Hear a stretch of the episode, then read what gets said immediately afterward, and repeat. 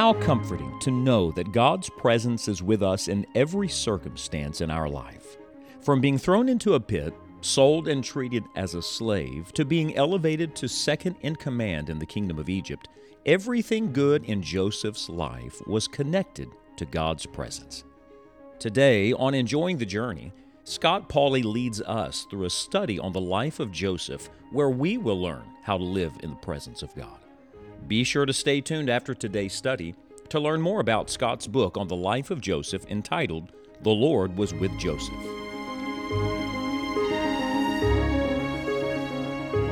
What do you do when you don't know what to do? We return in our story today to Genesis chapter 39 and Joseph in prison and the Lord with Joseph. Read the verses with me again. Genesis 39, verses 21 to 23 say, But the Lord was with Joseph and showed him mercy and gave him favor in the sight of the keeper of the prison. By the way, could I just point out to you that favor is always first Godward and then manward. The Bible says of Jesus when he came that he increased in favor with God and with man. A favor is always God given, and it must always begin with your relationship to God. So don't start with trying to get favor with man. God gives favor, seek the Lord. And so in verse 22, it says, And the keeper of the prison committed to Joseph's hand all the prisoners that were in the prison, and whatsoever they did there, he was the doer of it. The keeper of the prison looked not to anything that was under his hand, because the Lord was with him, and that which he did, the Lord made it to prosper. Let's observe some very practical things from this passage that Joseph did in the in between times. You know, oh, the in between times are difficult sometimes, aren't they? Between the blessings uh, in the parenthesis of life.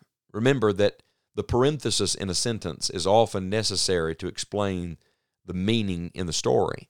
And so this parenthesis is not wasted. God never wastes a day, never wastes a moment, never wastes an experience, and we should not waste it either. So, what can we do when we don't know what to do? Well, here's the first thing do what you can right where you are. That's so simple, isn't it? Just do what you can. There, there's some things you can't do, can't control, can't fix. They're out of your hands. But there are some things you can do. Did you ever notice that while Joseph was here in prison, he had a job? He's not sitting in a corner pouting. He's not just sitting in a prison cell somewhere rotting away, bemoaning his circumstance. No, no. He's working. There was a task given him to do, and this is very important. He not only did it, he did it with everything that was in him. He did it as if he were doing it to God. You know what he was doing? He was serving the Lord in his difficulty. People who live in the presence of God not only see the Lord in their past and remember the Lord in their temptations, but they serve the Lord in their difficulty. And that is exactly what Joseph did. And notice this expression in verse number 22. The Bible says that the keeper of the prison committed to Joseph send all the prisoners that were in the prison. Why would he do that? Because Joseph had done such a thorough job and such a an excellent job that he trusted him. This is a part of the God given favor. But Joseph's cooperating with God's favor. Uh, stop waiting on God to give you favor when God's given you a task. Do what God has given you to do. So much passive Christianity today. People just sitting around waiting on a lightning bolt from heaven to strike them and God to make something happen. Friend, God will always do his part, but God will not do the part he's given you to do. Uh, so much laziness in all of us, and uh, we must work together with God. Remember, we're laborers together with God. There's a, a, a divine cooperation here, and God works as we work with Him. And so the Bible says here, and whatsoever they did there, He was the doer of it. Joseph was a doer. Now, he couldn't open the prison door, he couldn't change the circumstance, he couldn't get back to his family. So there were some things he couldn't do. I think sometimes the problems with doers, we want to do everything. Uh, you can't do everything, but do what you can. And then sometimes the problems with doers is we we want to uh, we want to imagine that everything we we could do we should do. That's not necessarily the case. No, you do what God has assigned you to do. You do what God has put in front of you today. What is your divine assignment? Then do what you can right where you are. God doesn't work when the circumstances is over. God's working where you are. And God doesn't want you to work when the difficulty is past. God wants you to work right where you are. My pastor said to me years ago, he said, Scott, sometimes the hardest thing on earth to do is just keep put, putting one foot in front of another. And that is true. So today, we must all take the next step. We must all advance. We must be the doer of whatever it is God has given us to do. I was reading uh, devotionally uh, this week and uh, came to the book of James again, where the Bible makes the great distinction between the hearers and the doers. Oh, there are so many hearers. May the Lord multiply some doers.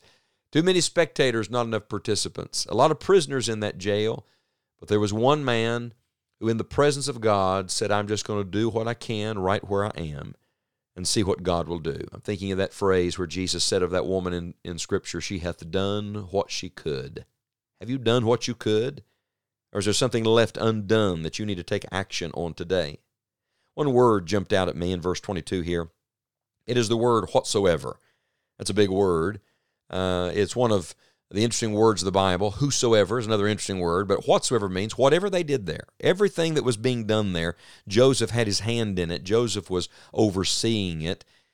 And that word whatsoever brought to my mind some other scriptures. Let me share a couple with you. How about this one? Ecclesiastes chapter 9 and verse number 10. Whatsoever thy hand findeth to do, do it with thy might. For there is no work, nor device, nor knowledge, nor wisdom in the grave whither thou goest. What is he saying? You can't do anything when you're dead.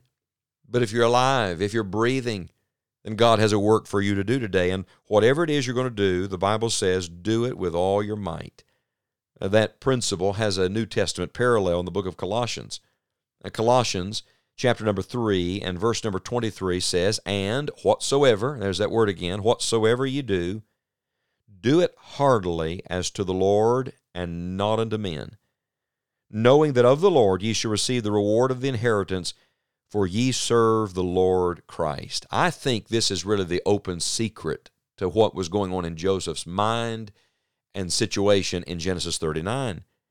He did the work with all of his might, he did the work with all of his heart, but here's the reason he wasn't doing it for people, he was doing it for the Lord. Remember, this is all about learning to live consciously in the presence of God. I remember reading years ago the, the story of a of a man whose whose daily task was just to wash dishes, just to wash dishes, and he thought he was wasting his time, but it was the assignment he was given. And then one day he determined that he was going to make that task of washing dishes into an act of worship, and he was going to commune with God as he did it. And he said suddenly it became the most wonderful assignment, the most wonderful task, because the Lord was with him in it and he was practicing the presence of God. Wouldn't that be wonderful? If we could bring the mighty God into the mundane of life, if we could bring the, the glory of God into the nitty gritty and the grind of every day. Oh, you know, we, we have so many things we just have to do, but do it heartily, do it as unto the Lord, and do it with this remembrance that the Lord is the one who rewards. It's not Potiphar, it's not even the keeper of the prison. It is the Lord who rewards in the end. Full circle back to Genesis 39. Could I point out to you that in verse 22 is him doing his responsibility, and in verse 23 is the divine resource? I love this. Uh, the, the responsibility was do what God's given you to do right in front of you, and the resource was the Lord was with him. The Lord made it to prosper. The psalmist said, Let the beauty of the Lord our God be upon us, and establish thou the work of our hands upon us. Yea, the work of our hands establish thou it. Make that your prayer today. In every task and everything, bring the Lord into that. Uh, even as you're washing dishes, seek to practice the presence of God. Do your responsibility and draw from His resource. If the Lord is with you, friend, just do what you can right where you are.